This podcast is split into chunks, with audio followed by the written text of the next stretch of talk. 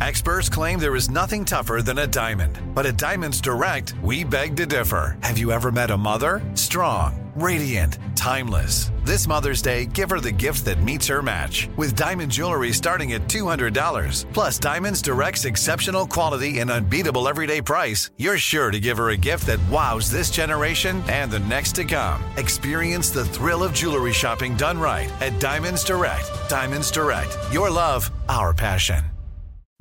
As important as choosing the right destination when traveling is choosing the right travel partner. Gene! Gene Fodor. Gene, was будет? But be careful, because the worst trips result when two partners have two different agendas. The CIA really need your help, Gene. Freeze, Americano! Gene, run! Listen to Fodor's Guide to Espionage on the iHeartRadio app, Apple Podcasts, or wherever you get your podcasts.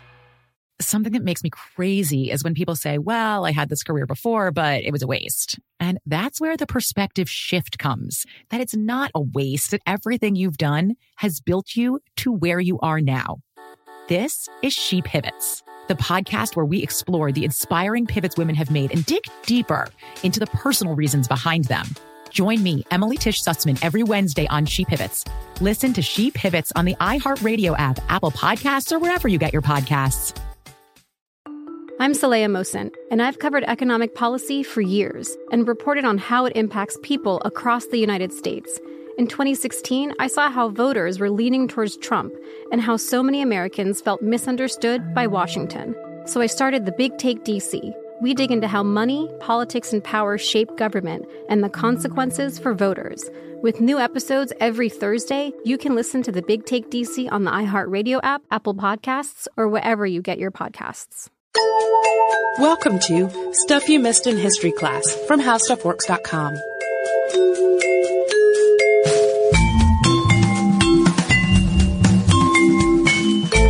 Hello and welcome to the podcast. I am Tracy V. Wilson. And I'm Holly Fry. So, Holly, Yeah. how often have you heard somebody say history is written by the victors? I can't even count how many times I've said it. I know we've said it a lot on, on this podcast. Uh, today we're going to talk about a pretty giant exception to that conventional wisdom, which is the Pueblo Revolt of 1680. And in this revolt, Native American peoples, who are collectively known as the Pueblos, rose up in unison against Spanish colonists and missionaries who had started settling the area at the turn of the 17th century. These settlers were Catholic and had begun systematically converting the native population and had also forbidden the practice of the Pueblos' traditional religions. So on August 10th, 1680, the Pueblos in multiple villages rose up simultaneously against the settlers. They threw off the colonial government and lived outside of Spanish rule for the next 12 years. This was probably the most successful indigenous uprisings in North American history. But because the Pueblos were not keeping written records of their history at the time, it was a largely oral tradition. Most of the history on this one was actually written by the losing side. Where we do have written records of the Native American point of view, it's in the form of testimony that was given orally by Pueblo peoples and written down by Spanish priests. So it's clearly not an unbiased account, uh, where we do have the Native American perspective on things. This is what we're going to talk about today. This huge revolt of which we have Very little record. of the victor side. Yeah. Uh, so for background, before the arrival of European settlers, the part of the world that's now northern Mexico and the southwestern United States was home to several tribes of native peoples who fit very broadly into two groups. And one group was the more mobile hunter-gatherer peoples, and that included the Navajo and the Apache, and the other group included the Native Americans who were living in established permanent settlements that Spanish colonists dubbed pueblos. So pueblos are communal living situations with terraces and flat roofs.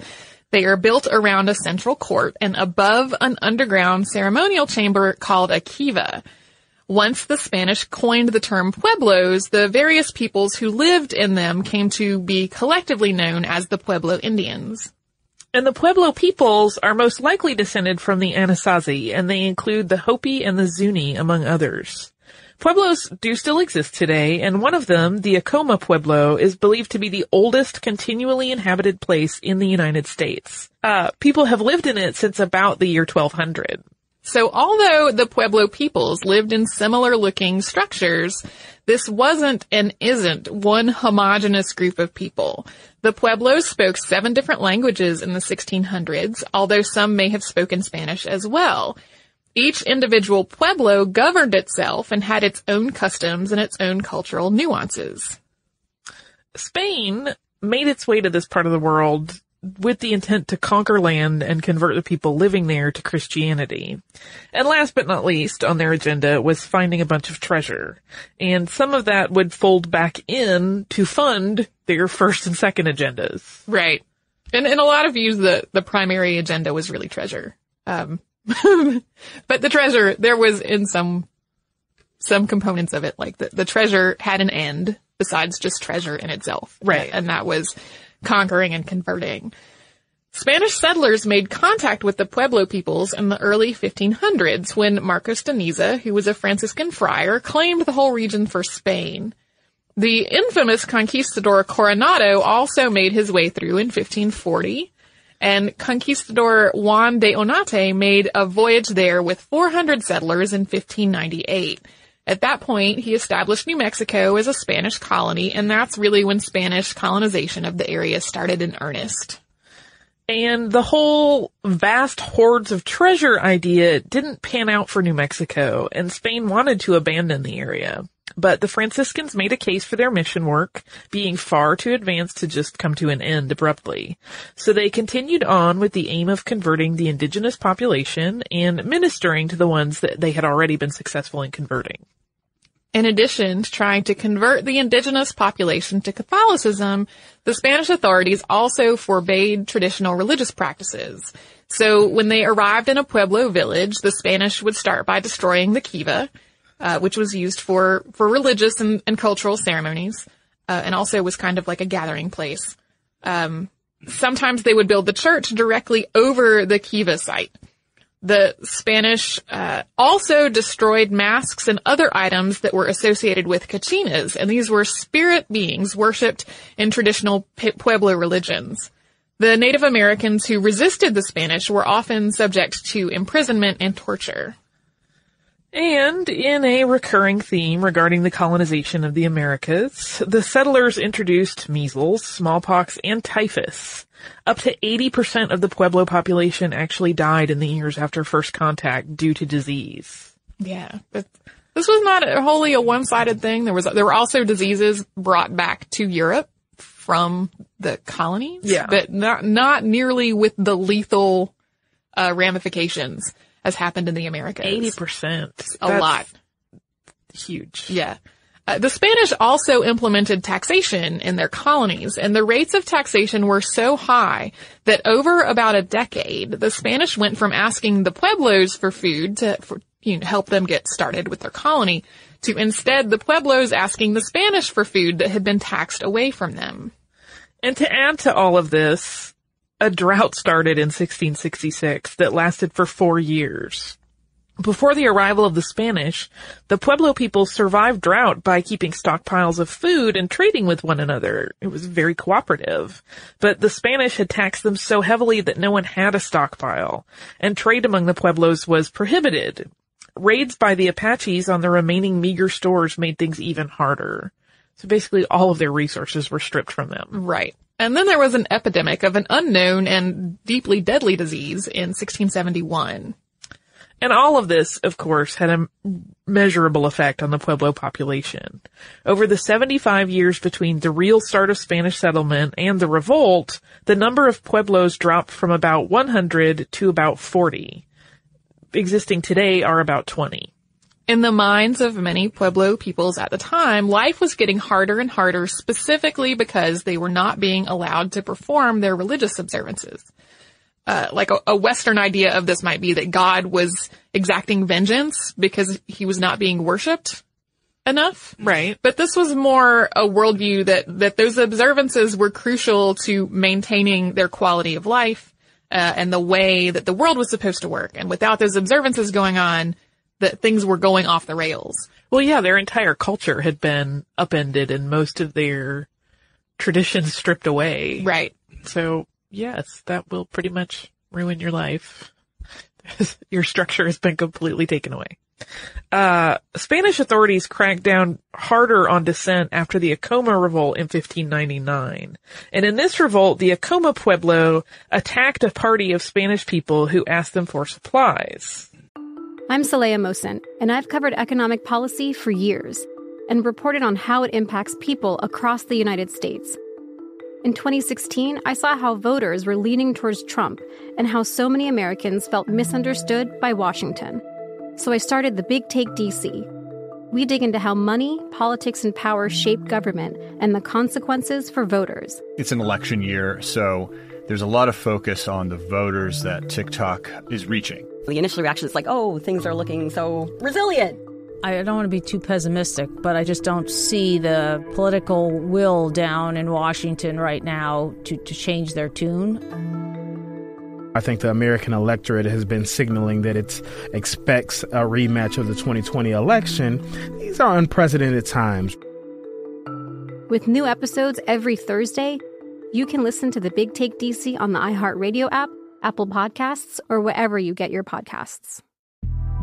The Big Take from Bloomberg News brings you what's shaping the world's economies with the smartest and best informed business reporters around the world. Western nations like the U.S. and Europe Mexico will likely have its first female president. And then you have China. And help you understand what's happening, what it means, and why it matters. He'll get his yo yos to Europe in time. But the longer this drags on, the more worry he's getting. They knew that they needed to do this as fast as they possibly could to get a drug on the market as fast as they could. I'm David Gura. I'm Sarah Holder. I'm Saleha Mohsin. We cover the stories behind what's moving money and markets. Basically, everyone was expecting, if not a calamity, certainly a recession. But the problem is that that paperwork, as our reporting showed, is fake. As someone who's covering the market, I'm often very worried about an imminent collapse. So I'm thinking about it quite often. Listen to the big take on the iHeartRadio app, Apple Podcasts, or wherever you get your podcasts. Mother's Day is right around the corner, and in true She Pivots fashion, we're highlighting moms who've dedicated their lives and their pivots to supporting mothers. The iconic Christy Turlington will join us to talk about launching Every Mother Counts after pivoting from her 90s supermodel days. And later, the co CEOs of Baby to Baby will share how they're addressing the needs for millions of babies and moms. So tune in and subscribe to She Pivots. New episodes out every Wednesday. Listen to She Pivots on the iHeartRadio app, Apple Podcasts, or wherever you get your podcasts. Imagine you ask two people the same exact set of seven questions. I'm Minnie Driver, and this was the idea I set out to explore in my podcast, Minnie Questions. This year, we bring a whole new group of guests to answer the same seven questions, including actress and star of the mega hit sitcom Friends, Courteney Cox. You can't go around it, so you just go through it. This is a roadblock. It's going to catch you down the road. Go through it, deal with it comedian, writer, and star of the series Catastrophe, Rob Delaney. I shouldn't feel guilty about my son's death. He died of a brain tumor. It's part of what happens when your kid dies. Intellectually, you'll understand that it's not your fault, but you'll still feel guilty. Alt rock icon, Liz Phair. That personal disaster wrote Guyville. So everything comes out of a dead end. And many, many more. Join me on season three of Minnie Questions on the iHeartRadio app, Apple Podcasts, or wherever you get your favorite podcasts. Seven questions, limitless answers. So, uh, Spanish authorities had cracked down harder on dissent after an event that actually took place sometime before in 1599, and that was the Acoma Revolt. And in this revolt, the Acoma Pueblo attacked a party of Spanish people who had asked them for supplies. The Spanish then burned down the town and massacred every male living there who was over the age of 25. And in the aftermath of this revolt, floggings, public executions, and sentences of slavery became more common. So after that whole thing had happened, the Spanish basically, their approach to anything was going to be swift and cruel and pretty handling. decisive. Yeah. Yeah. Um, so uh, over the development of you know, the, the diseases and taxation that we just talked about, other revolts were also going on.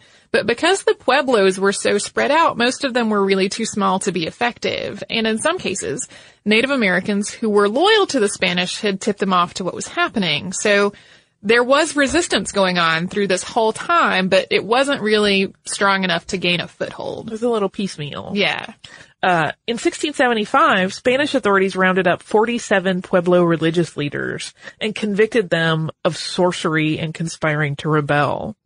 These leaders were beaten publicly and they were sentenced to slavery.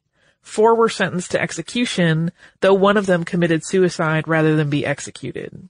One of the imprisoned holy leaders was a man named Pope, and he was from San Juan Pueblo.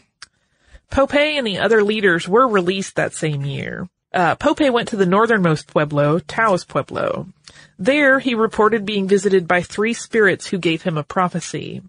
Abundance would return to the pueblos if they purged their world of Spaniards. So the Spanish described this event as having had a conversation with the devil. And most of the Spanish writing about the revolt from the time characterizes it as the work of the devil, not as a result of Spanish oppression or of the Pueblo's grievances against the Spanish colonists. So over a period of years, Pope started to organize the Pueblo people, who were living in villages that spanned up and down the Rio Grande Valley, and they sprawled out over more than 300 miles of territory from east to west. So to address the language barrier that we referenced earlier, uh, which was one of the things that had prevented all these different pueblos from uniting in the past, Pope gave each of the villages a knotted cord, which he delivered to them using runners. And the villages were supposed to unknot one knot from the cord every day. And on the day that the last knot was untied, that would be the day that everyone was to rise up against the Spanish.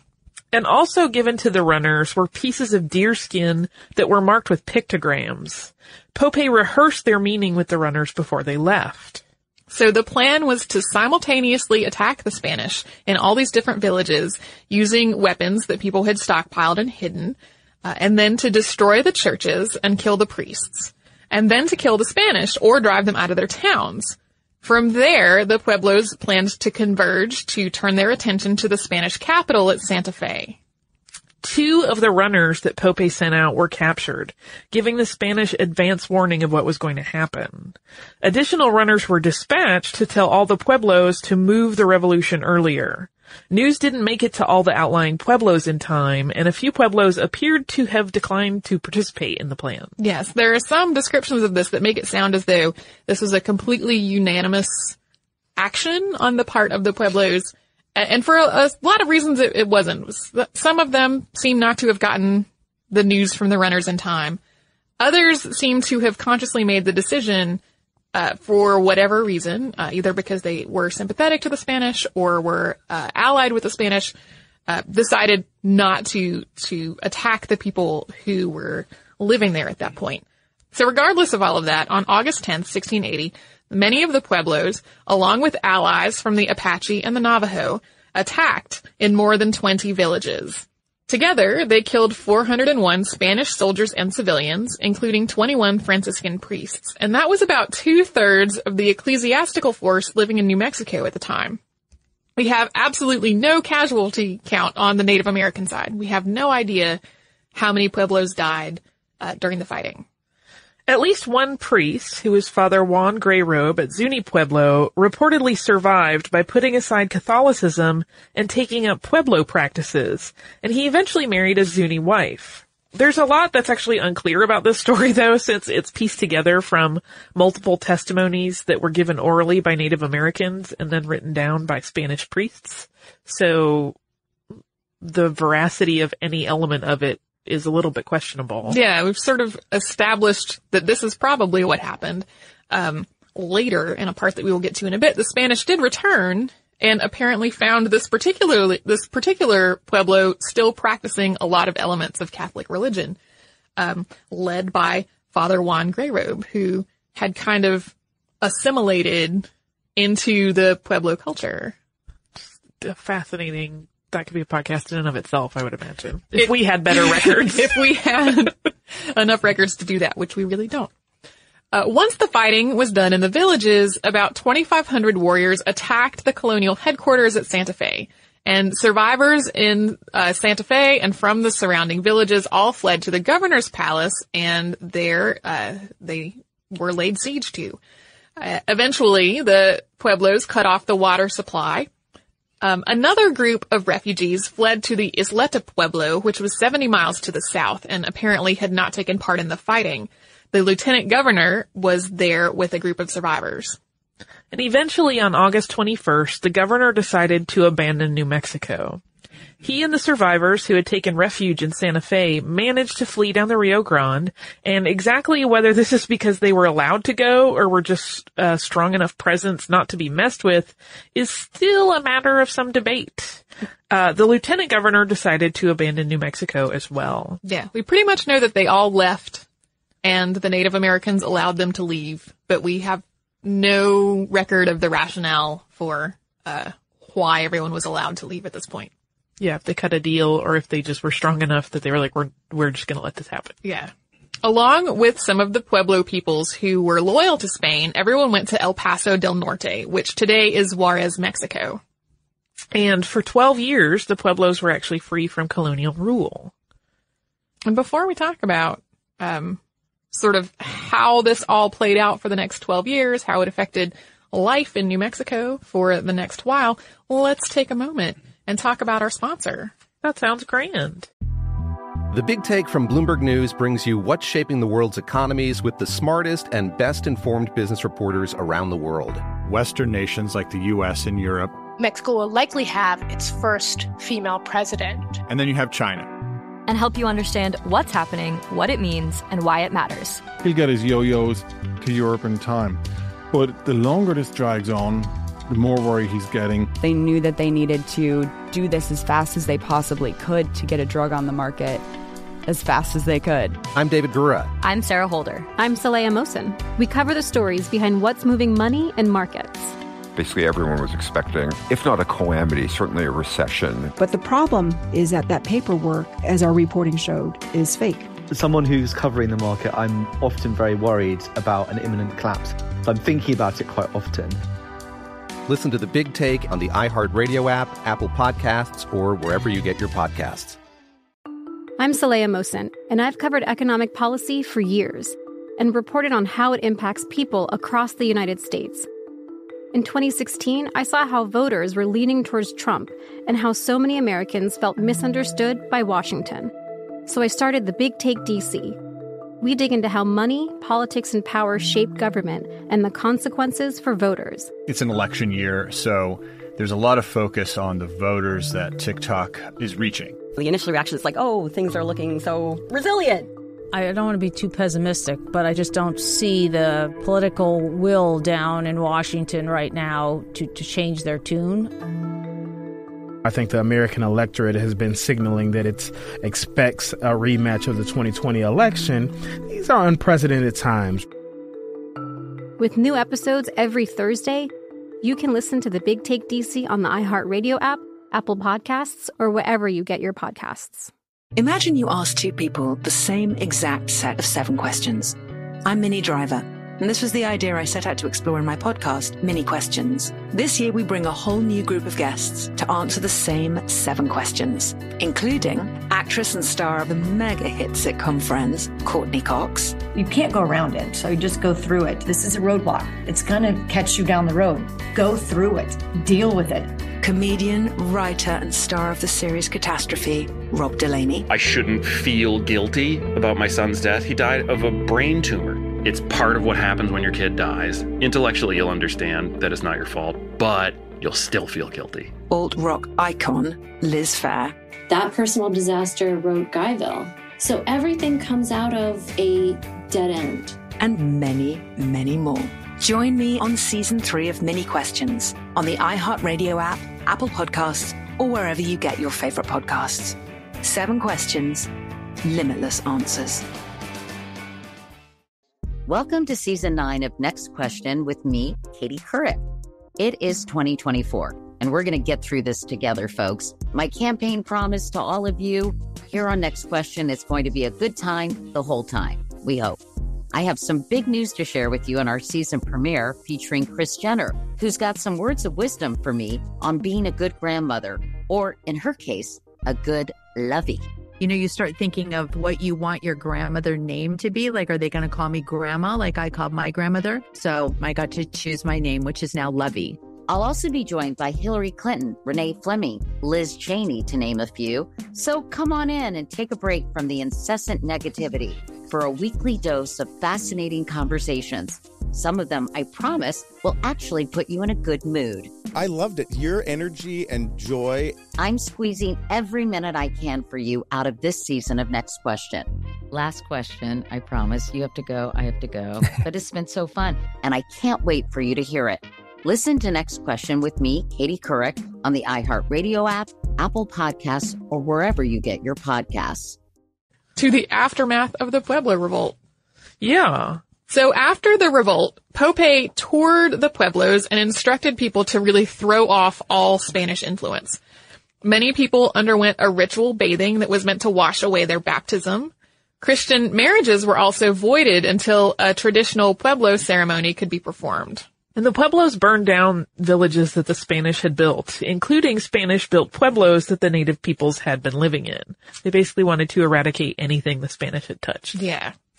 They burned down mission churches and smashed the bells. They whipped statues, gouged out the eyes of religious paintings.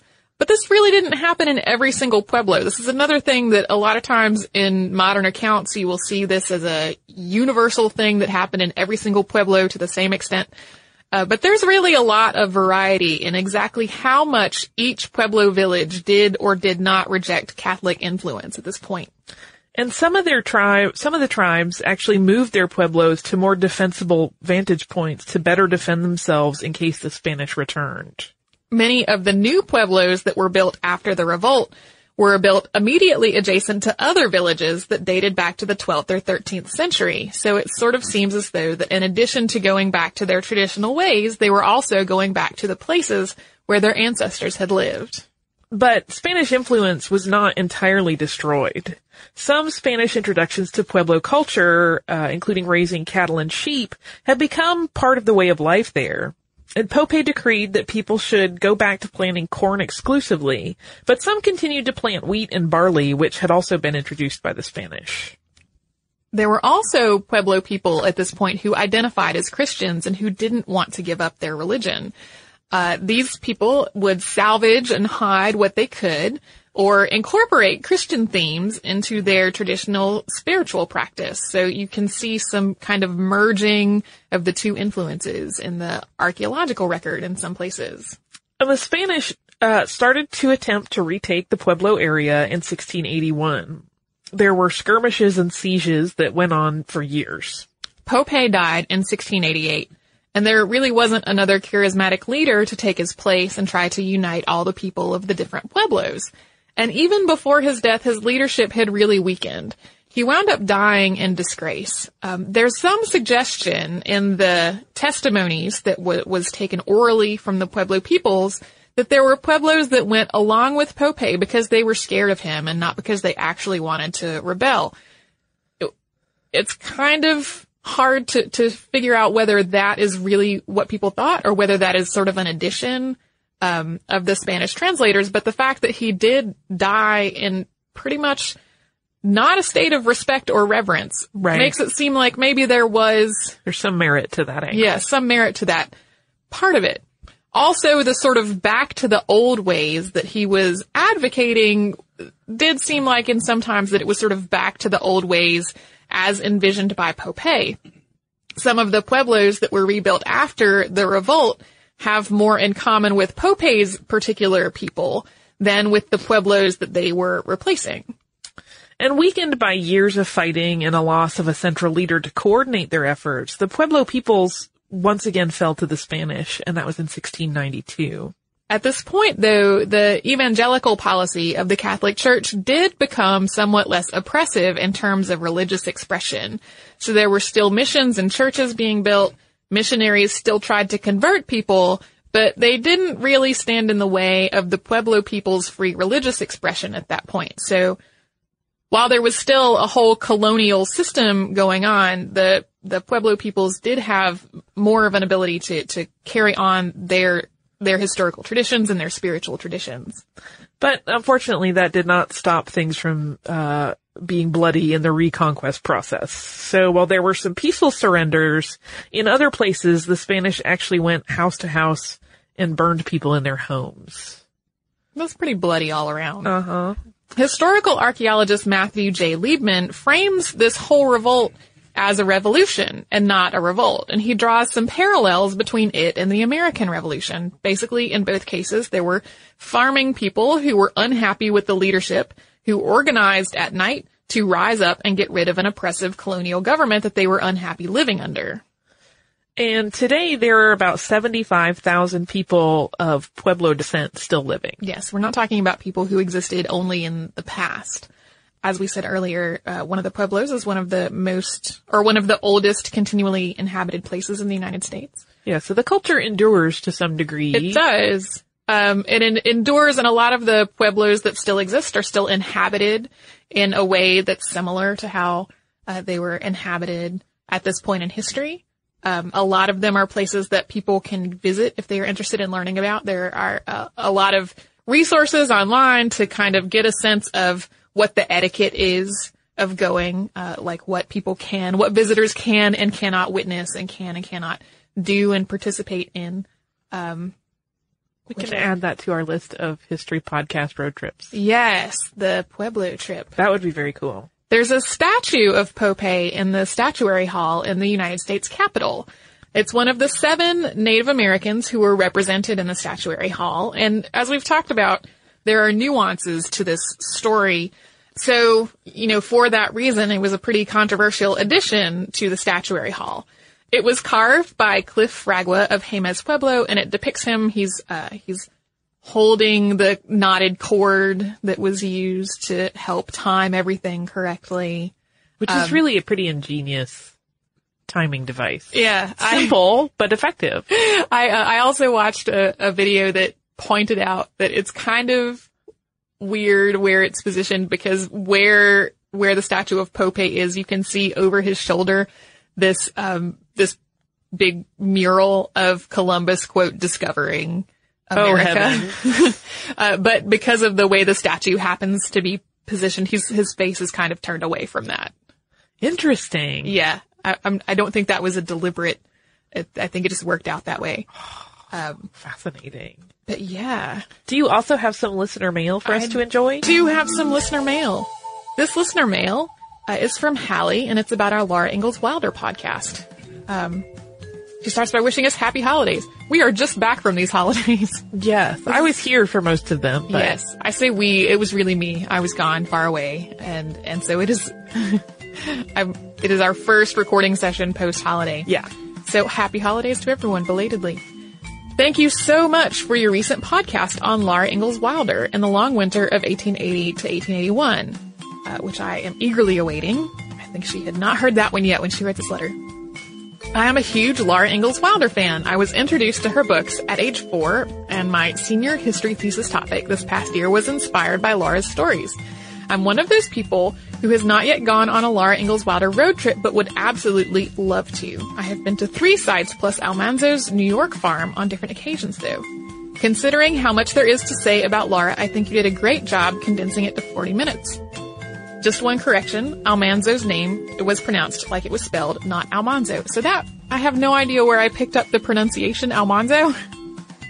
Uh, I don't either, but I do the, I mean, if you had woken me from a dead sleep and said, how do you pronounce this? I would have said Almanzo. Yeah, I think maybe that was how they said it on the TV show, perhaps. I could not confirm that before we came in here today. But Maybe. so, my bad. I don't know where I picked up the wrong pronunciation for his name, but apparently I did.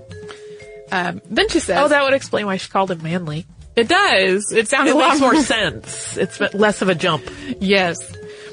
Uh, I'd like to suggest a related podcast topic, Women in the Homestead Act. You mentioned Eliza Jane's homestead. There's so much to talk about on the subject of women, particularly single women, and the Homestead Act. This is what I actually focused my thesis on. There is really interesting struggle and gender slash power play that went on with allowing single women to file. As you mentioned in the podcast, women were confined largely to the house, but filing a homestead claim meant working the land. And although the government allowed women to do this, the language that was used to talk about homesteading completely left out women. Because of this, you got some women using masculine language to talk about themselves. I don't know if you remember the term batching from the long winter to describe how Alma- Almanzo and Royal were living, but some women, namely one who called herself Bachelor Bess, started using words like that to refer to females. EJ is also fascinating as she had trouble proving up her claim and wrote a really long letter regarding her experience during those five years. Carrie, too, was a homesteader, a homesteader, though she did it after the five-year law was changed. I could go on and on about this. Perhaps a collaboration with Stuff Mom Never Told You. I also think a podcast on Rose would be wonderful, what with her reporting, libertarianism, fascination with Albania, and difficult relationship with her mother. Lastly, I wanted to draw your attention to a few things you might find interesting in case you didn't come across them in your research. There is a research organization devoted to Laura Ingalls Wilder, the Laura Ingalls Wilder Legacy and Research Association. At their first conference, a physics teacher presented on the science behind Cap and Almanzo's winter trek in the long winter. You can see many land patents on the website of the Bureau of Land Ma- Management, including the timber claim patents for Eliza Jane and Royal Wilder. Oh, and remember the Bloody Benders episode from last year? Laura on several occasions claimed that her father had run-ins with the family, but historians generally agree that this embellishment was suggested by Rose to add more excitement to her mother's childhood. Then Holly gives us a completely unnecessary apology for how long this email is. Uh, it's so full of good This stuff. is so full of good stuff. Thank you so much, Hallie. Um, the Homestead Act is there's so many layers and nuances to the Homestead Act that we definitely did not scratch the surface of in that particular episode. Um, I don't. I, we have maybe talked about this in our, our prior podcast pop stuff, but one of my favorite reality TV shows was called Frontier House. Oh yeah, uh, and it was about three families who were sort of sent to to basically pretend that they're going to be on the frontier through, the winter, and and some historians who came in to say whether they could survive or not. And one of the families is an interracial couple who, at the time period, uh, that would have been a, a potential option for a, a mixed or an interracial couple to be able to make a life for themselves without so much interference from the rules of society around them who would have said that their relationship was not okay. Um, so we have potential opportunities for women, for interracial couples, for other people who were not living in like the social standard that was acceptable at the Yeah. time. But at the same time, it was a devastating act for the Native American population who were being removed from their homes and put on reservations to make room for the settlers. So lots of Complex. layers to the Homestead Act. It was simultaneously an opportunity and absolutely devastating and horrible. Uh, so thank you, Hallie, for writing us that letter. Oh, so good. It is very good. So, if you would like to email us and share your thoughts, you can do so at historypodcast at discovery.com. We also have some new ways to connect with us, uh, or old ways with new addresses. You can connect with us on Facebook still, but now we're at facebook.com slash missedinhistory. Uh, we're still on Twitter at missedinhistory. We're still on Tumblr at missedinhistory.tumblr.com. And our Pinterest has moved and expanded rather significantly, so you can find us there at pinterest.com slash missedinhistory. If you would like to learn a little more about what we have talked about today and some of the controversial history of what we've been talking about, you can come to our website, put in the word missionaries in the search bar, and you will find the article, How Missionaries Work. You can learn all about this and a whole lot more at our website, which is howstuffworks.com. For more on this and thousands of other topics, visit howstuffworks.com.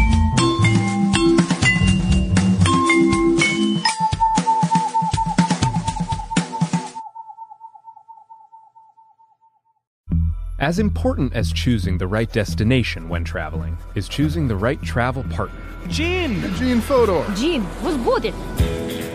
But be careful, because the worst trips result when two partners have two different agendas. The CIA really need your help, Gene. Freeze, Americano! Gene, run! Listen to Fodor's Guide to Espionage on the iHeartRadio app, Apple Podcasts, or wherever you get your podcasts. Something that makes me crazy is when people say, well, I had this career before, but it was a waste. And that's where the perspective shift comes that it's not a waste, that everything you've done has built you to where you are now. This is She Pivots, the podcast where we explore the inspiring pivots women have made and dig deeper into the personal reasons behind them. Join me, Emily Tish Sussman, every Wednesday on She Pivots. Listen to She Pivots on the iHeartRadio app, Apple Podcasts, or wherever you get your podcasts. The Big Take from Bloomberg News brings you what's shaping the world's economies with the smartest and best informed business reporters around the world. We cover the stories behind what's moving money and markets. And help you understand what's happening, what it means, and why it matters every afternoon. I'm Sarah Holder. I'm Saleha Mohsin. And I'm David Gura. Listen to the big take on the iHeartRadio app, Apple Podcasts, or wherever you get your podcasts. I'm Saleha Mohsin, and I've covered economic policy for years and reported on how it impacts people across the United States. In 2016, I saw how voters were leaning towards Trump and how so many Americans felt misunderstood by Washington. So I started the Big Take DC. We dig into how money, politics, and power shape government and the consequences for voters. With new episodes every Thursday, you can listen to the Big Take DC on the iHeartRadio app, Apple Podcasts, or wherever you get your podcasts.